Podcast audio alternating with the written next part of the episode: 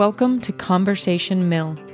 Join me as I talk to individuals stepping out to pursue their passions, from small business owners to community leaders, and learn with me how we can work together to support our local communities and local economies.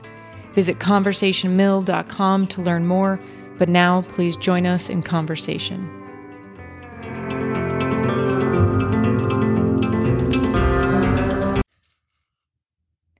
Humans have been making cheese since we first milked a goat or cow.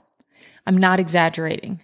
The history of cheese making goes back thousands of years, and no one knows who that first brilliant person was that curdled milk. Not only leading to cheese, but creating the first cheese curd. Being a Wisconsinite, I have cheese as part of my DNA. Gibbsville Cheese Factory, named after the small hamlet it resides in, has been our go to cheese shop for as long as I can remember. I've been giving Gibbsville cheese as gifts for years and dropping in on visits home for fresh cheese curds and more. But with all this love for cheese, I've never spent time learning the history of our local cheese factories. Sheboygan County, Wisconsin alone once had 200 cheese factories, with Gibbsville Cheese Factory being one of these. Current owner Phillip Van Tatenhove is honoring his grandparents and parents by leading Gibbsville Cheese in its 89th year. And on today's episode, he shares Gibbsville's history and the changes the cheesemaking industry has seen. We recorded this episode in the factory office, so you will hear the sounds of business going on around us because the cheesemaking can't stop. Now join us in conversation. All right. So my first question is, um, I mean, uh, maybe an obvious question, but I'm obsessed with cheese. I love cheese. I'm a cheesehead. Why is our Wisconsin cheese the best cheese? I think it's because of our our milk shed. You, you know, our climate, our soil, because that's what your milk's going to taste like. And you know, your main ingredients, milk. If your milk, if your milk tastes bad, um, your cheese is gonna it's gonna it's gonna mimic what it tastes like because you know it's your terroir of your soil and everything. That's and and we've been doing it a long time, so we got skill set for doing it. But it really comes down to milk. Yeah, our milk is we got we have better milk I think than a lot of places. Mm. You know we have we have you know they want to milk cows every place now. You know where they're not historically you know, milk cows, so they got to bring in feed from everywhere. Where they don't do that in Wisconsin. We don't buy feed from a long ways away. You know, it's, you know, it's, you know, your your right. your farm, your land. You know, that's where it comes from. This was a question I had um, a little bit further in the podcast, but since we're kind of talking about milk, where does Gibbsville Cheese source their milk from? I, I don't have any farms anymore. Um, I work with different co-ops. I do a lot of organic. So I, I source milk from CROPP. That's Organic Valley. Um, I source milk from family dairies, uh, from NFO, and I buy spot loads from other places. I got a, I do a lot of kosher for Passover. That comes from uh, Rockline Farms. Uh, that's a big, big farm near Random Lake. So it's all pretty local. I mean, yeah. the organic gets some miles on it once in a while because not it's harder to source organic milk, but it's all from the eastern part of Wisconsin. All the, all my milk comes like my local routes. That's all probably 20 mile radius milk. Okay. Now, Gibbsville Cheese has been making cheese for over 65 years. You're currently the fourth generation of your family operating the factory. Who were the first, and if I mispronounce this name, please correct me, but Van Tavenhoves? Van Tatenhoves. I'm Van a Van Tatenhove. Yes. Yes. Yeah. We've uh, actually had it 89 years. Oh, 89. Yeah, yeah. My, okay. my dad, wow. my grandpa got it 89 years ago. Okay. And if you look at the book here, you can, you'll see who had it my grandpa bought it from Lewis Bear. Lewis Bear got it from Fred Bolt, which there's still bolts in the area yet, and there's, you know, there's actually, I can remember there being a Fred Bolt, but that was a grandson of the original Fred Bolt. Uh, there's Unks that had it in between there. Um, some name uh, Westlink had it in. A lot of people had it. Them from 1873 till 1933.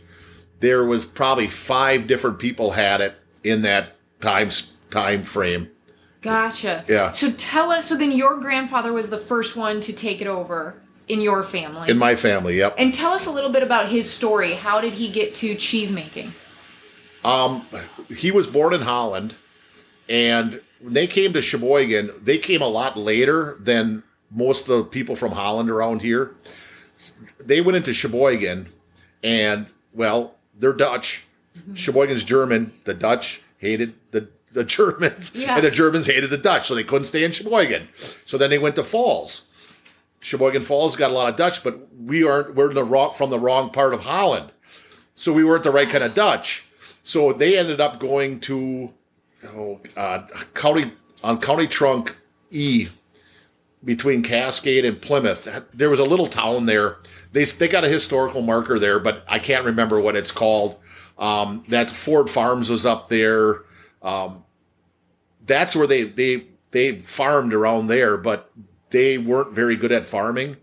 And during the Depression, part of them went to California, and then the ones that stayed around went to Kewaskum. And and okay. my grandpa started making cheese at in a place in Kewaskum. I, I've I've gone past there, but I I didn't take mental note because I was younger and I didn't really care at the time, you know. Sure. But they made a. I did. I should have made a. And now those streets, those roads are all different around Kewaskum. But then he, he was making cheese in Kewaskum, and my grandma worked for a lawyer in Sheboygan, and that was his lawyer. He married my grandma, and my grandma was not going to live out in in Kewaskum. Okay. You know, you know, yeah. she was not moving to Kewaskum. You know, she was from Hingham. You know, okay, and so she was not going out to Kewaskum, and basically she was she was the brains of the operation. You know, mm. she was uh, she was a paralegal back in the day when that was I was gonna say that's for, early for yeah, her to be yeah, in and, that profession. And they got he. My grandpa was twenty eight. I think my grandma was like twenty six or twenty seven. That time, you know, you're that's being, late for getting together. You're yeah. that's you're going to be a spinster by your that time. Right. You're that old. You know, if you're not, you know, then that day, if you weren't married when you were twenty, you were you were going to be an old spinster. Yeah. But she was uh, very very smart, uh, photographic memory Wow. Because when the factory burned down, mm-hmm. we had over 100 patrons at that time, farmers, because it was all little canned milk, one or two canned farms. She had done payroll the day before. All, all the paperwork got burnt up. From memory, she could start the books over and be close enough. Yeah, she would. Wow. Yeah, she was really. Uh, I don't, you know, my wow. grandma always seemed like like she was old you know, when I when you know because it was my grandma. But I mean, she was she did always did the books. In, there used to be a house next door. Yeah, that's where the, the kind of the office was because you didn't really need that formal of an office back then. But uh, yeah, she was she would she was definitely the brains of the operation. You know, that's uh, you know she was for for her time. You know, to being that she worked. You know, she didn't you know, she moved to Sheboygan, you know, worked in, never had a driver's license either. So that means when you moved to Sheboygan, you had to stay in Sheboygan yeah. or wherever you were. What you mentioned the fire in 1945 that destroyed the factory. How long had your grandparents owned it at that point when that happened? 12 years. 12 years. Yep. And what were the circumstances around that fire and then at what steps did they take to rebuild? Um, well, that was common. You know, these are wood frame buildings with no fire retardant materials, and you had a boiler. You know, a wood fire, a coal fire, a coal fire boiler, and yeah, it it got hot and started on fire, and it had clapboard siding on it. And when it got hot, they fell off. When they hit the ground, they pop, uh, and that's what woke them up. Otherwise, they would have died. Yes, yeah, they would have slept through it. It was in the middle of the night but they were down for about a year, and then all our milk went to Hingham Cheese Factory, which was my was um, that we were uh, cousins, and for it took a year to rebuild. It uh, uh, 13 months, I think they were down before they started making cheese again. And in that time, then they made, they would, they basically kind of did two shifts over at Hingham. Hingham would do their stuff and then they would do their stuff afterwards. Yeah. You know, so, you know, and there was a lot of cheese factories around. You know, your milk could go a lot of different places. You know, there was a, there was, like I said, at that time, there's probably still 100 cheese factories in Sheboygan County. Now you mentioned um, the boiler getting hot. That's what where the fire started. What can you talk to us about the cheese making process then versus now? Um, And some of those changes. uh, I wasn't around in 1945, Right. but I can remember in the 60s. I mean, uh, yeah, then it was all open vats. I can't remember wood fired vats, but you know, But that's what they used to do was wood fire. yeah, it would be wood Vats. fire vats, but you know, they had a boiler, so they had steam. So they were steam jacketed. That's the same technology they use today. They still they still have steam jacketed vats, but then they were open. They might have not even had an agitator on the top. You know, you you, you stirred them all out by hand. But when they rebuilt the factory, they had they put four vats in, and at the time that was a big cheese factory. When they rebuilt you know, would have four vats, and they were four vats with agitators on. And we even had a milk holding tank, and that was like, oh man, a milk holding tank, because otherwise the milk would come in. You wouldn't start until your milk came in. You know, the farmers get done milking, everybody would jump in a can truck, go around, pick up milk in cans, and uh, and that's when men were men because they a a milk can weighs 90 pounds, you know, with Wow. milk in it, and they double decked them in a milk truck and had to drag them into that and then dump them. You'd bring them in, dump them, run them through the can washer, put them back in the truck, and then go back out. Well, once the milk started coming in, it went right from the right from that from the balance tank where they dumped and weighed the milk right to the pasteurizer, and then you started making cheese. And you made cheese till all your milk was was gone. Well, then we had a holding tank, so we could put the milk from that balance tank in a holding tank, and they had that till World War II. And in World War II, um, Verifine Dairy needed that for bottling milk, so the the War Commission or whatever took our milk tank tank- and milk- gave it to Verifine because very bottling milk was more important than making cheese. So they lost their holding tank then. So Wow. that uh, that because they needed it, they needed it for the war, the war effort. So that's yeah, what a different time. you Wow. know. So, what part of the cheese making process are they using the heat during that pasteurization process? You need to, you need it for your pasteurizer because you got you got a HTST that's you know high temperature, short time. Pasteurizing is just basically heating your milk up to like 165 degrees and then cooling it back down to oh say 88 degrees because you know culture has to start growing at like you know 80 to 90 degrees. If you get it over you know 105 degrees you'll kill the culture. Mm-hmm. So you that's an optimum temperature to grow the culture.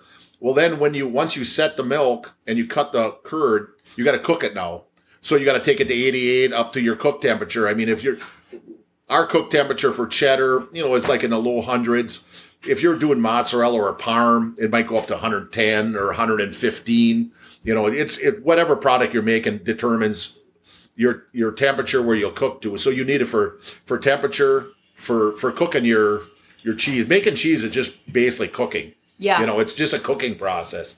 And you need and you need uh steam to make hot water to clean. Right. You know, everything, you know, you clean is is heated by steam. Now, we talked a little bit about at the beginning of the podcast the milk affecting obviously the taste of the cheese due to you know what your cows are consuming or the climate or whatnot. What are other things that affect the taste of your cheese? Um, well, your age your milk. I mean, how long, how long, how old your milk is. You know, you don't you want to use your milk as fresh as possible, but you know that doesn't always work that way. You know, if you have any problems, but and it is your culture program you're on. You know, your ingredient, your other ingredients, because you know milk's the main ingredient. Then you have your culture is your your next basic ingredient, and your rennet. Rennet will affect the taste to a certain point. That's what coagulates the milk. Um, if you use a vegetable based rennet, you really won't get. You like to use a calf based rennet or or a or a clone of a calf based rennet if you're going to put cheese away for long hold. They it it just ages better, um, and it and some places you know they, they don't they, they use nothing but vegetable based rennet because they don't really Okay. have long hold product. But your your basic and most important one is your culture program. You know what kind of what kind of what kind of cheese culture you put in, what you're trying to achieve. Um, I have I use a real like old fashioned culture program. I actually still mix up like starter media and I grow my own culture in a in a tank, Okay. which that's kind of a, almost a thing of the past. One because a lot of people don't want to fool around making starter. They don't know how to make you know their culture. It's inconvenient. It's a lot more you know now. It's open a frozen bag of pellets that you buy. So there's Ah. not there's only a couple companies left that actually make powder to make starter uh, that have bulk starter programs because it's really going to more direct direct vat sets they call Right. them. You know, you don't make it ahead of you know you just open it, you keep them in your freezer, you open a bag and dump them in. You can see that's obvious why that's easier. You know, Yeah. it's just easier. But as all these companies are buying each other out, you got fewer and fewer options. You know, where everybody's just kind of taste the same because you don't have any options. You know, and they're you- all using the same culture. we start using the start, but everybody kind of likes their own custom thing, and but it's kind of hard to get custom. You can use them in different combos, and they're going to work different every place they go. I mean, I can't. I don't have any luck taking making cheddar with a direct vat culture. It it it it changes my it. It's just too different. It's too different, and it just don't grow good in. I don't know if it's something to do with because I'm on a bulk program that doesn't really coincide very well with a direct VAT set program. But I do use direct VAT sets because when you do kosher for Passover, you have to use a kosher for Passover culture.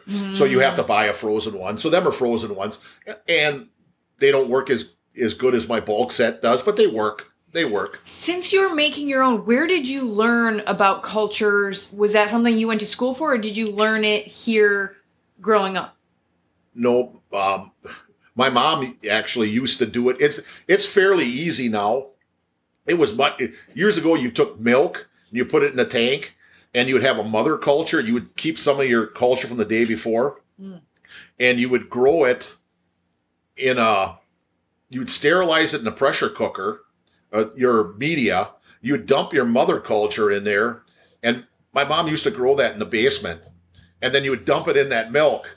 You know, so I I watched them do that my you know my whole life, which you don't do it even close, and that did not really work that great. You had a lot of cheese is much more consistent than it used to be. You you made a lot of bad cheese, you know when you know it did just didn't work because if your mother culture would die and you and it wouldn't grow, you'd have to go to another factory and you'd you would get they'd give you like a gallon of their culture, then you would try to grow that in your media, and then you would start. So then all of a sudden your whole culture program would change, you know. And in them, if you had a lot of wood in your plant, Mm-hmm. you know, you would, you know, they they call it flora now. You got your plant flora, but it was basically plant filth. Yeah. And, and that if you would clean up too good and clean everything up, you couldn't. All of a sudden, you couldn't make cheese. Yeah. You know, because your flora would all die. So I mean, Wow. that's a little gross when you look back at that, but that's you know, and and people look back at that fondly, and that's that that you know that's not that fond to me. I mean, technology now is much better for for your your quality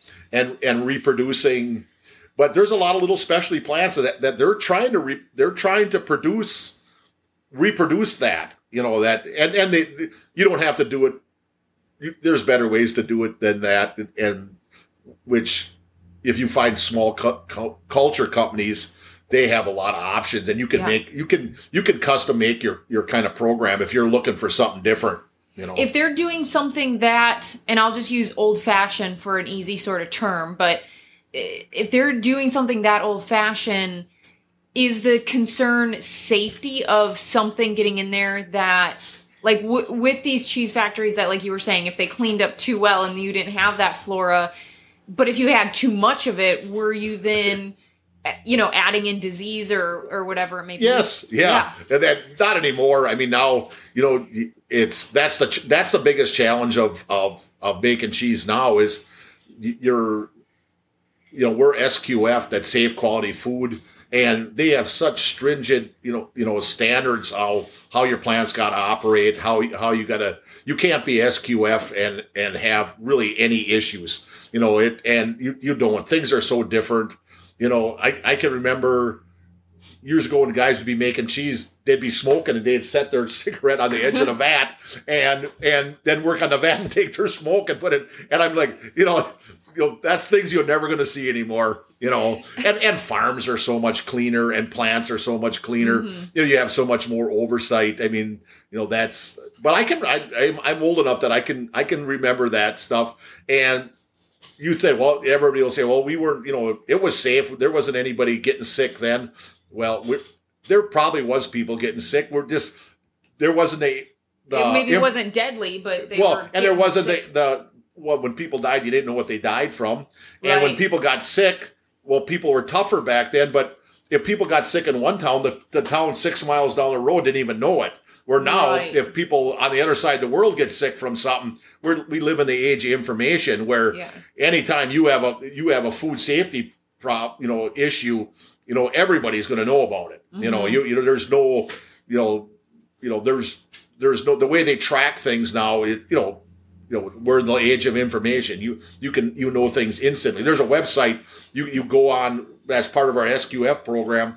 You know, you have to go on and track what's going on everywhere to make sure that you aren't using something from someplace that uh-huh. that's having a problem. You know, so that that's you know they, they don't really have you know if they would go back 30 years, they had very few incidences of foodborne in- illness. Well, they did have them. They just didn't have the. They didn't track them. Right. You know, they just didn't know that. Right. You know, where now you, like I said, you know, food is so safe now when it comes to, the, you know, you know, you we do hear more stuff, but it's but it's only because we're getting more information, not because there's actually more problems. Because there's, you know, everything everything we make now got to be tested, go to a lab. You, you know, it gets this full battery of tests. So, you know, if something happened, you know, you would have to, you'd have to screw up so many things mm-hmm. that it, it, and, and things are just the technology of, of cleaning and, and just the way you operate is so much better. You know, we, we don't even touch, we really don't touch it anymore. Where before you always had, you had your hands in it. I mean, yeah. when you made it, you were, you had your hands in it and you were sweating over the vats and stuff like that. Well, now you just kind of watch machines run now. Right. You know, but that, but the, the trick to that is trying to not lose that handmade feel and you know, to try to get your machines to replicate what you were doing. Yeah. You know, that's that's the trick to that. Now that's why some places lose their old time flavor or is when you automate, you know, you change a lot of things, mm-hmm. you know.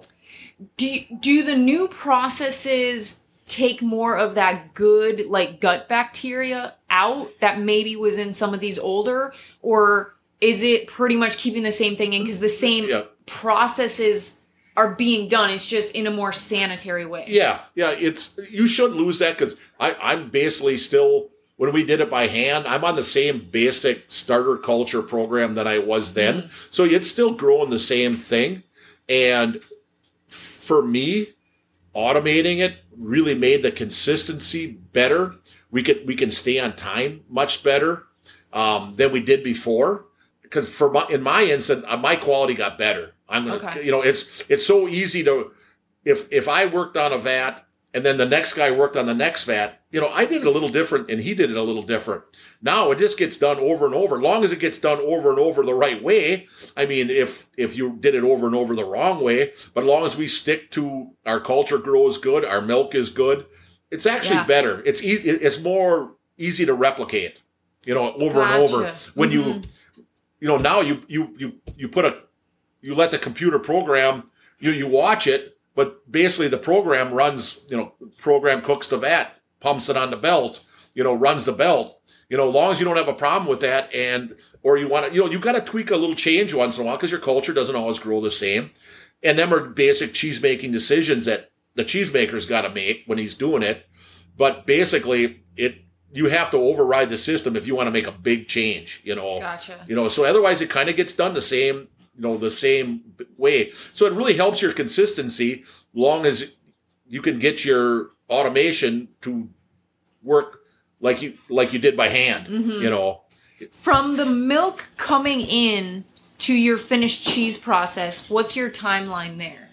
When you're making cheddar, it's, it's uh, when the milk hits the pasteurizer till the cheese comes out the block forming tower about six hours. Okay. You know, and it's it's not like one batch goes for six hours. We fill a vat in 55 minutes. So every 55 minutes, we got a new batch coming. So we start running milk at 3:15 in the morning. We're done running milk maybe one o'clock, and so it's constantly. There's one batch going, and right behind it is another batch going, and they just keep going. You know, we do 10, 10 batches a day usually. Okay. I want to jump back um, to a quick question about cheese coloring. What do you use to color your cheese? And do you color all of your cheese? We, do, we don't color all all all of it. Um, If you can share what you use to color yeah, your cheese. just annatto. natto Okay. seed. Everybody Okay. uses annatto yeah, that's seed what coloring. I what I had when Yeah. I researched. That was what I had yes, saw. that, that's what everybody colors cheese with. Yep. And then you ask why why do you color cheese? Because when you go on the East Coast, there's very little colored cheese. Mm. But the reason they colored cheese, they started coloring cheese originally, is because when you had a lot of small farms and they were all grass fed, basically, um, your milk at different times of the year was such different color. sure. Sometimes of the year it would be far yellower because if they're eating real fresh green grass, green and white makes yellow. So that milk would look a lot more yellow. In the winter, when they were on baled hay or on more corn, milk's whiter. So to, to try to get it to look the same all the time, that's when they start that's why they started mm-hmm. coloring milk. Yeah. So we talked about the six hour time frame of milk coming out to cheese that you're doing here and you're doing 10 of those batches a day. Now you're doing aged cheddars as well and aged cheeses. So talk to us a little bit about that process of then aging it. Well, when I make when I make every vat of cheddar I make gets made the same, like it's going to be put away for aged. It doesn't all get put away for aged. It get made. Some we cut when it's twenty days old. Some gets cut when it's four months old. Some gets cut when it's a year old, and some gets cut when it's four or five years old.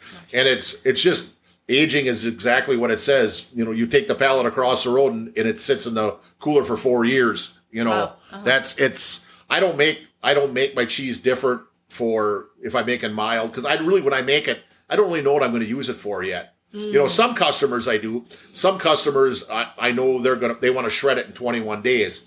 That'll make a little different. You know, because you know cheese for shredding you want a little more moisture in it because it'll shred nicer. Cheese you're going to put away to age for a long time, you want it drier. You know, because it, it, you know it just makes makes better cheese. Yeah. If it's too much moisture in it, I always say it'll get a little bitter when it as it ages. Uh, okay. Now, Gibbsville, are you guys local to Wisconsin, the Midwest, or are you shipping nationally? the the stuff I make for myself that get actually gets a Gibbsville cheese label on is probably only is probably less than ten percent, and that's more southeastern Wisconsin. Um, but I, you know, majority of my cheese I make is for somebody else. Gotcha. Yeah, like today, everything I'm making today is for somebody else. Everything I'm making tomorrow is for somebody else. Everything I'm making Wednesday is for somebody else. I don't know if I'm making any. Well, I I'll, I I have curd. I got a bag this week. My bag curd. So this week, out of my, I'll make say sixty thousand pounds of cheese this week. Uh, probably a thousand pounds is we'll get a Gibbsville label on. Everything else will get. It's for somebody else. And by somebody else, you mean larger cheese distributors that are more nationwide or global? Yeah, well, basically today I'm making kosher for Passover, so that all goes to the to uh, the kosher for Passover company, uh, Gotcha. Global Foods. That's what we're doing it for today. Um, tomorrow I'm doing organic for Organic Valley. On Wednesday I'm doing uh, kosher, a lower level of kosher for Passover without supervised milking. I'm doing that on Wednesday. Thursday, I'm doing uh, stuff for Organic Valley, and after that, something for Emmi Roth. And on Friday, I'm I'm doing a vat for a local farmer that that wants to do the cheese business, and another local farmer that's bringing me some milk that he wants to do some stuff with. And I got to look on my schedule. There might be a vat or two that I end up keeping out of all that, Yeah. but yeah, that's kind of that, and that's typical for me. You know, in a Yeah. week, I, I'm small, so I'm flexible. I can do. You don't need a big volume of milk for me to run stuff. You know, Gotcha. really like small batch production, which small batch production for me is 16,000 pounds of milk. My vats are 16,000 pounds, which sounds like a lot, but there's places that have 80,000 pound vats. Like what I run, what I run all day, like Cedar Valley or Baker or like Lake to Lake, they'll run that in an hour. They run that much milk in an hour. Wow. You know what it takes me all day. That so that's a difference in scale. Yeah. you know. So you have local small farmers coming to you and saying, "Hey, we want to like label our own cheese." Yep. So you're doing some white label stuff for them. Yep, uh, Little Brown Cow, and now uh, what's the name of Strockview's label? Jersey Valley. Mm-hmm. Yeah, And did you guys market that as a service at to increase business going from like a local cheese farm or did people just start coming to you and going, "Hey, we heard you have great cheese. We want to work with you. We want to create our own brand." No, I, I didn't. One is a friend of mine. one, one, uh, uh, Little Brown Cow. That's Donnie Wilterding. He was he was a farm. He was one oh, of my sure, I know farmers. Donnie Yeah, yeah. I grew up with his He- daughter. Yeah. he's little brown cow. Um, he'll he ta- he wants he wants cheese made out of Jersey milk. Well, Jersey milk basically has got too much fat in it to, to make it long hold. It'll get a little. It, it's got so much. It's so rich a milk. It'll get a little rancid. Hmm. So I, I'll take that and I'll mix that with some of my normal milk that comes in, and and, and we make so it's like half Jersey milk, half Holstein milk, and and and then I cut it. I, I make it into forty pound blocks, and I cut it into one pounders. And him and his you know his his bunch of kids, Yeah, yes. basically are running around selling this all over. Yeah. you know, because the the hard part of all that the startups is not you know they have the milk. They can find someone to make cheese, but you got to find some place to sell your cheese. Yes. you know, it, it, it's that's the hard part. You know, you just can't go to a store and say, "Hey, I'm here with some cheese. Can you find a spot for me?" You know, that's not how it works. You know, but now like Strockview, they have their f- they have some jerseys and some Holsteins, but they're they're on a breeding program. They're trying to produce cheese that's lo- that's A2A2. A2A2 is is milk that is easier for people that are lactose intolerant to tolerate. Okay. So that's that is yeah, A2A2. Wow, okay. I don't know what A2A2 stands for. Yeah, you'd have to ask. You'd have to ask uh, Kenny Strock exactly. But that's through breeding. You know, people have tried that before through different feeding programs, and uh, but now they they're doing it with breeding. Gotcha. So he started doing it maybe six months ago, and he's trying to run around and and and market his cheese. You know, so And then some of the bigger, more national uh, food providers or whatever it may be that are coming to you, and whether it's the kosher or or different items, they're seeking you out, or do you have a program to go out and say, hey, if you need cheese made on a here's what we can do. Um, uh, it's kind of a little both. Most, most of them find me. I, I don't. Wow. I have enough stuff to do during the day that I, I don't really. That I'm not. I, I don't have really time to sell. I like I like working with big companies, and especially if they source milk, like organic companies or kosher companies. I don't even have to source the milk. Hmm. They'll source. You know, they'll source the milk, bring it in, and all I got to do is make cheese out of it, do the QA on it. You know, it's milk in, cheese out. And that's pretty simple. I don't have to source milk. I don't have to sell cheese. All I have to do is make it. You know that that's that's And then they label it on their own. Yeah, some I cut for them, but generally that just moves out on a pallet in a forty pound block, and you know then then that's that's that's very that's very simple. Not all of them are that simple, but uh, you know years ago you know you used to have to sell everything you you made, and I like working on that because my risk is very low. Right. You know you know. You know, I, I don't I don't sit with a lot of inventory. Then I it, it's pretty easy when and you, you always hate accounts that as soon as you make it, that they're wondering when they can pick it up.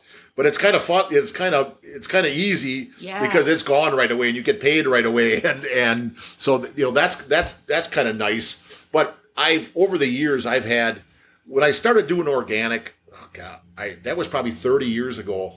That was very small, and there was a lot of small ones trying to get into organic. So as they knew, you know, you could do a little research and and and figure out where where the milk's going and what they're doing with it. And people would call me. I'm going to think I probably made cheese for probably five different organic places, and I'm going to say all but one failed because they they thought they had they had oh, we have organic milk. Well, that's hard to get organic milk. That that's a that's a long transition. So they think they got that. Now we found some place that can make it for us. So now we got a we got thirty a thirty thousand pound load of milk. Well, that'll make basically 3,000 pounds of cheese. Now you want to cut into an eight ounce. Now you got 6,000 eight ounce units to sell. That was, they thought they were over the hump when they got to that point. No, now you got to sell it. no, no, you hit the spot. Now it would never take them long before they ran out of money, you know, Wow. because they had no place to sell it. So Wow. you got to revert, you got to, you almost have to, you have to have a place to sell it first and then make it. But how do you sell something you don't have? You Mm-hmm. know, that's that's always the catch twenty two of them, them startups. You know, they don't they they you know you got to do it backwards, and and unless you're a unless they're backed by a big company that can fund this, you know, it, it's almost impossible to do it. It's even harder now than it was. You and know, you and you guys have a cheese store. So for our listeners out there, we're sitting in uh, Gibbsville Cheese Factory today, and I walked through the cheese store to come back here. You guys are chel- selling cheese out in your cheese store. How long have you had a cheese store on site? This entire eighty nine years? no, no, early seventies. Okay. early i would say we, we always before we had the actual store built on you know we had just a little cooler where people would just walk in and get what they wanted and it was an honor honor thing or somebody would cash in a box. yeah, yeah basically you know people would walk in the back door just come walking in and you know that's so funny now because we have to have cameras everywhere everything's got to be locked up and Yeah. and that's that's one thing you won't see anymore is uh people just coming in um and we used to just we would run milk in a five in a 10 gallon can with a ladle by it and if people wanted milk they, they would just take milk out of it you know i'm just like into her pitcher you know and just, and and pay for their milk i'm like oh man Wow. that's why that's why we have so much food safety now and, and Uh-huh. i'm thinking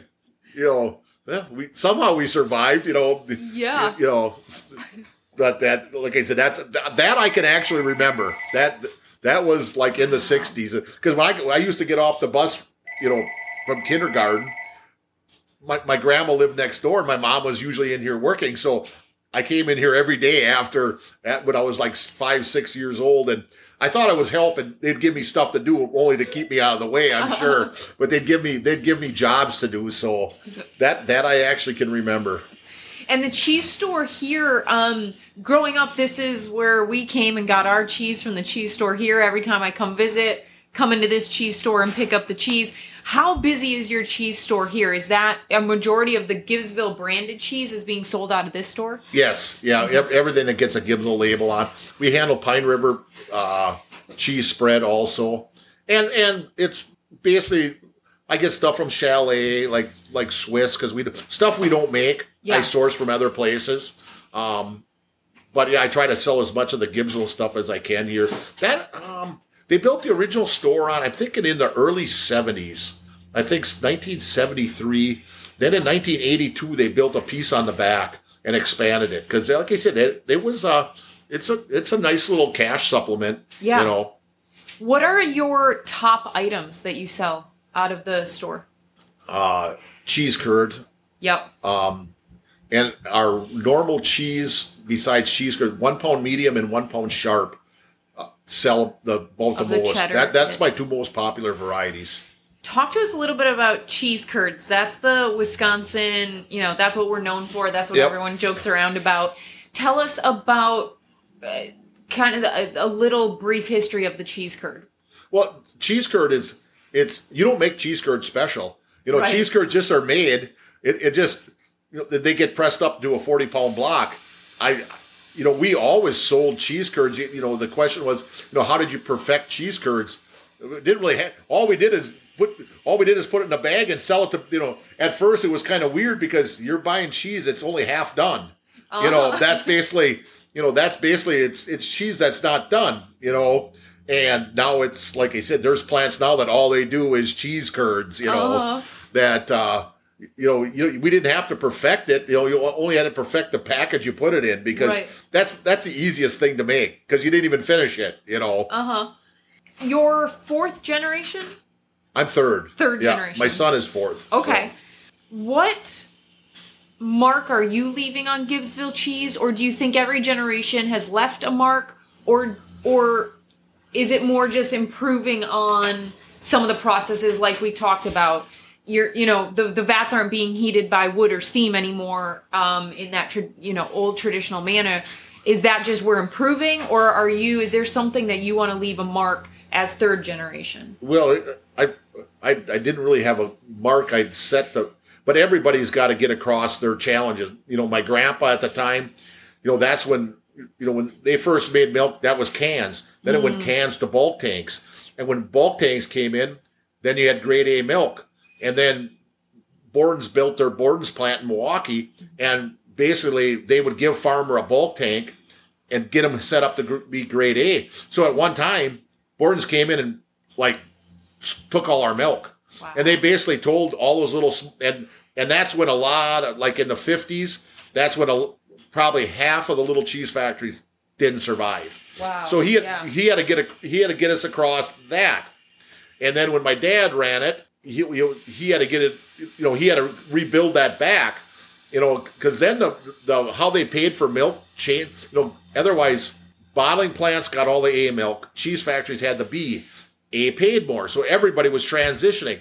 Well, finally they had a they had to change the formula for for for paying for milk because no can guys left anymore. Very few, you know, B guys were less and less all the time. Mm-hmm. So then the when it swing when it swung around, how they changed how they paid for milk. Also, cheese factories actually had a there was more lucrative to make cheese out of A milk than put it in a ah. bottle. And Wow. and and bottled milk has been sliding the consumption, and cheese has been going the other way. So you know he had a transition across, and then there was stuff they had to do in the plants. You know as food safety stuff got tighter. All of a sudden, your pasteurizer, you know, your pasteurizer, you used to just put it online. You know, they, you trusted, okay, it's up to 160. We'll start running milk through, and it could have went up to down to 140 or what. There was no. Well, then they had to put the call what they call the flow diversion valve, and that's when your when your pasteurizer gets under a certain temperature, it shut it goes off, and it recirculates the milk, so you can't not pasteurize it. Well, a lot of that was uh, back in the early 80s to buy the valves and the controls to run it. It was like thirty thousand dollars, and at the time, you know, that was thirty thousand dollars in nineteen eighty. So that hacked off a, a lot more cheese factories again because they were they were they were because they couldn't you know they're thirty thousand dollars. You know that'd be like spending a half a million dollars now. You know, Right. and so that took out a lot of them. So you know, he, then you had to make your decision: do we keep going? You know, do you, we transition from cans to bulk tanks?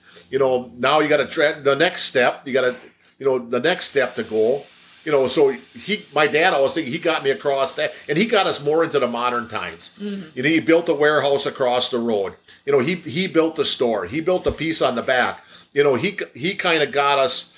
Him and my mom, they started our mail order, which we don't do the mail order anymore because it's getting it was just getting too hard to do the mail order.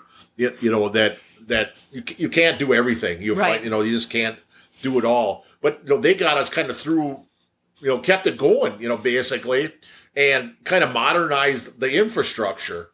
Well, 13 years ago, I built a piece on the back, um, and you know, my mark is I took us the next the next step in it because you would never, you know, if if we'd have to go back and run the volume of milk we do now the way we used to do it, you know, you just couldn't do it. You mm. couldn't do it. You you would have to you'd have to stay super small, and I am. I'm still super small only because I'm not growing as fast as other guys have grown. You know, me and Baker Cheese at one time, like in the 80s, probably ran the same amount of milk. Where now I I run you know 150,000 a day, and they run 2.5 million pounds a day. So I mean they have and and their generations had and but they're they're in the you know they're they're in the string business, which is a specialty business, and but they're all in on string. You know, because Gotcha. we love string. You know, you know, we, Yeah. you know, they, you know, America loves string cheese. It's handy as can be. And as that string grew, they paced right with it. But like I said, at one time we were all about the same size. You know, we just grew you know, at at different rates, Mm-hmm. and they grew because they had to, and I grew at the rate that I had to. You know Mm-hmm. that I don't, I don't want I I don't want a, a big plant like that. Yeah. I have enough headaches with a small plant. You know, Uh huh. How many people do you have employed here at Gibbsville? I think twelve. Okay. Yeah, with with everybody in the office and uh, it, fourteen. My wife says fourteen. So So there's probably not many people, unless it's super small batch, getting into cheese making nowadays. I would assume they're maybe just going, "Hey, I have a farm, a small hobby farm, and I'm doing this as a hobby to make my own, maybe in a traditional style or something." But my guess would be there's not a lot of people being like, "I'm going to start a cheese factory." if I, I always I always liked this romantic idea that I was always going to build a small little cheese factory right on the highway, right on mm. I forty three, and make like one vat a day, you know, and and you know sell everything right on the highway. And if you'd have to do that today, I don't know if you could do it for a million dollars. Oh, By the time wow. you built your building or found a building and got all the stuff you needed to, to do that and to do it you know efficiently that you could make some money, I, I, I think it would be a million dollars. And and you know, who's got a million dollars? You know, you know, people Right. that have a million dollars just sit on their million dollars. They don't want to they're not take their million dollars and work. Yeah, You know, yeah. you know so it, it would it's so hard you you you know like there's there's a farm around madison that has called me that wants to do the same thing them guys. But but he he doesn't have enough milk and he's too far away to bring his milk here to do it. And then he, he asked me about doing it on the farm and there's places that do it on the farm but you better have a big farm and you better have some good cash flow. Because like i said it's going to cost a lot of money to get up and going. And then when you're all ultimately done you better make something good that people mm-hmm. want to buy and you got to find a place to sell it you can have something really good but no place to sell it you know and then, if they don't know anything if you aren't doing it if, if, if there was somebody that he worked for somebody like for for 10 years and he knew his he knew exactly what he was getting into making cheese and what he needed and you could go source stuff and you could you do things completely right it'd still be hard Wow. you know Yeah. and most farmers don't have any cheese making experience they have milking you know farm experience. Right. and and they like i said it's it's not i always say it's not as easy as it looks. Making cheese basically is pretty easy. You know it's just a cooking process. And once you got it mastered it's it's fairly easy and repeatable. But it's your sales. You have to have sales Yeah. you know. It's it's not hard making cheese but it is hard making money on cheese. Yeah. you know that's you know that's the the kick on it. And there's small places that start up but like i said it's it's a lot of work and and now i mean pre-covid things were expensive to get up and going now it's it's it's much worse now and much harder to get stuff done get stuff period you know There was, um, and maybe you don't have an answer for this, but I and I and I didn't have it on our, our questions today. But it, it- what you just said about COVID made me think of this. I would say, and, and maybe I have the time frames wrong here, but maybe six months into COVID, we were seeing pictures on the news of milk being dumped out of trucks or people saying that milk's being dumped out. Number one, was that true? Two, if it was, why was that happening? Well, because people were going to the grocery stores and buying a bunch of milk. So they said, "Oh, you can only buy you can only buy 1 gallon of milk." So you can only buy 1 gallon of milk. What are your still your store sales doing your milk? You know, Yeah. that, that all of a sudden cuz you had. So they were they were saying, okay, we we think they all- should have let people buy as much milk as they wanted because there's plenty. But what what Wow. made it back up all at one time is sheer panic.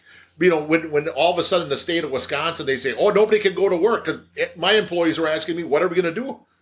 we're going to keep working. We have to. Milk's going to keep coming. Yeah. You know, we're not stopping. And, and if we stop making food, is- aren't people going to starve to death? This makes no sense. You know, Right. it makes no sense. You know. So it, and but th- that whole panic of that, and then it, then people that were what what made the stuff back up was that people that are in food service into restaurants. You know, that all of a sudden their milk, them were plants that shut down. Right. Because we got we have no sales. We have no sales. But but people had to eat at home. You know, people mm-hmm. had to eat like people that were like making mozzarella that were are have like pizza chains. They're they they thought their business was gonna die until they figured out that oh we, we can't have people eating here but we can have takeout. We can have still have delivery. And and i know got a couple guys in the pizza business he said when we you know when we re, we were swamped we were so busy because we were the only food option. You know people mm-hmm. wanted to pick up something. All the restaurants are closed except the if you were set up for takeout or delivery where pizza places generally are. And and that whole combination with with people panicking that that are in the food service um, like places that make like feta and blue cheese that goes on salad bars they've never they still haven't recovered.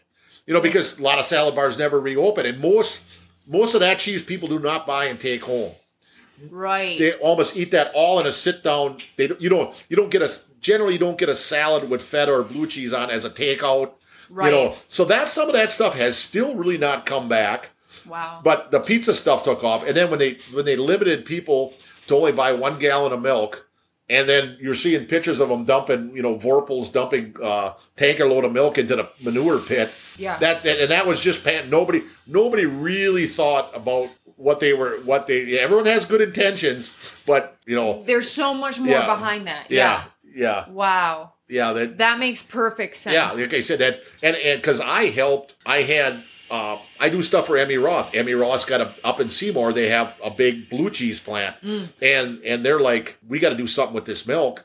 Well, they they brought it here, and I just I made white cheddar for them. Yeah. Well, after after they opened back up up there, and I always made some white cheddar for Emmi Roth. I didn't make white cheddar for a year because they had they had so much white cheddar that they didn't they didn't need any cheese for a while. Yeah. You know, What is next for Gibbsville cheese? I'm not sure. I'm 61 years old. um, I'm not really ready to quit yet, but uh, that's something I got to kind of start looking at a little bit. Um, I I have my son. He's 30. Um,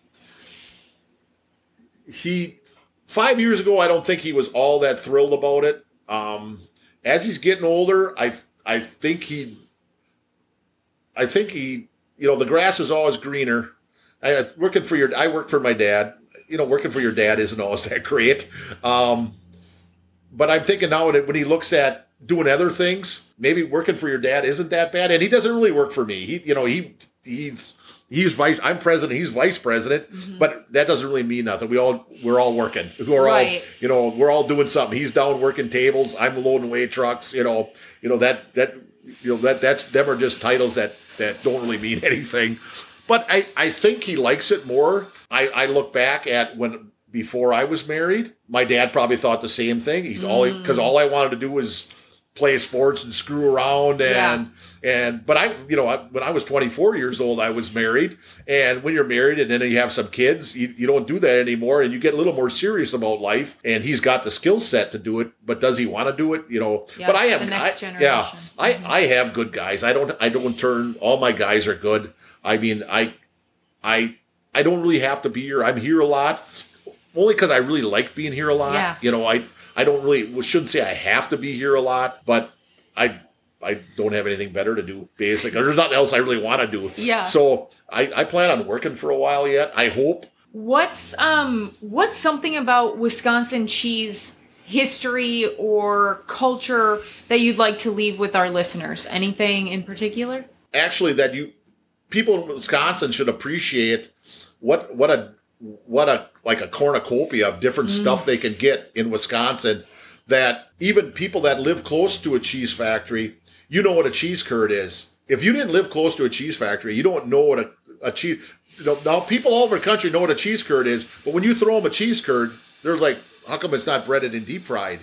You know they don't really know you know they What a- that that people in Wisconsin, we're spoiled on food anyhow, period. Mm. I mean, you go to other parts of the country and you don't have to even go that far. When they think cheese, they think of five pound loaf of, of sliced processed cheese, Right, yeah. just like processed goo.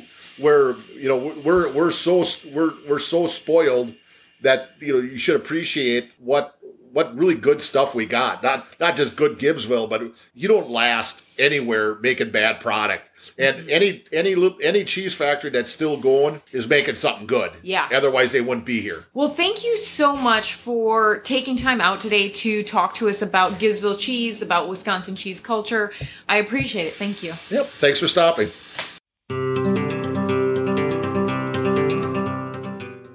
Thank you for being a listener of Conversation Mill. The podcast is growing, but we need your continued support in the form of comments, likes, and subscriptions. If you've enjoyed even one episode, please take two minutes to comment under the episode or the podcast itself, or rate the podcast. Hitting the subscribe button wherever you listen to the podcast helps tremendously. Every like and subscribe helps me support local businesses and local nonprofits by giving them a platform to tell their stories. Together, we can foster the understanding, diversity, and economies that make our individual communities flourish while creating our own community here at Conversation Mill.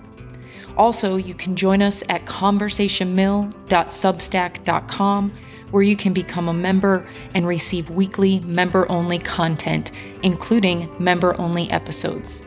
I look forward to sharing a new conversation with you next week, and as always, thank you for your support.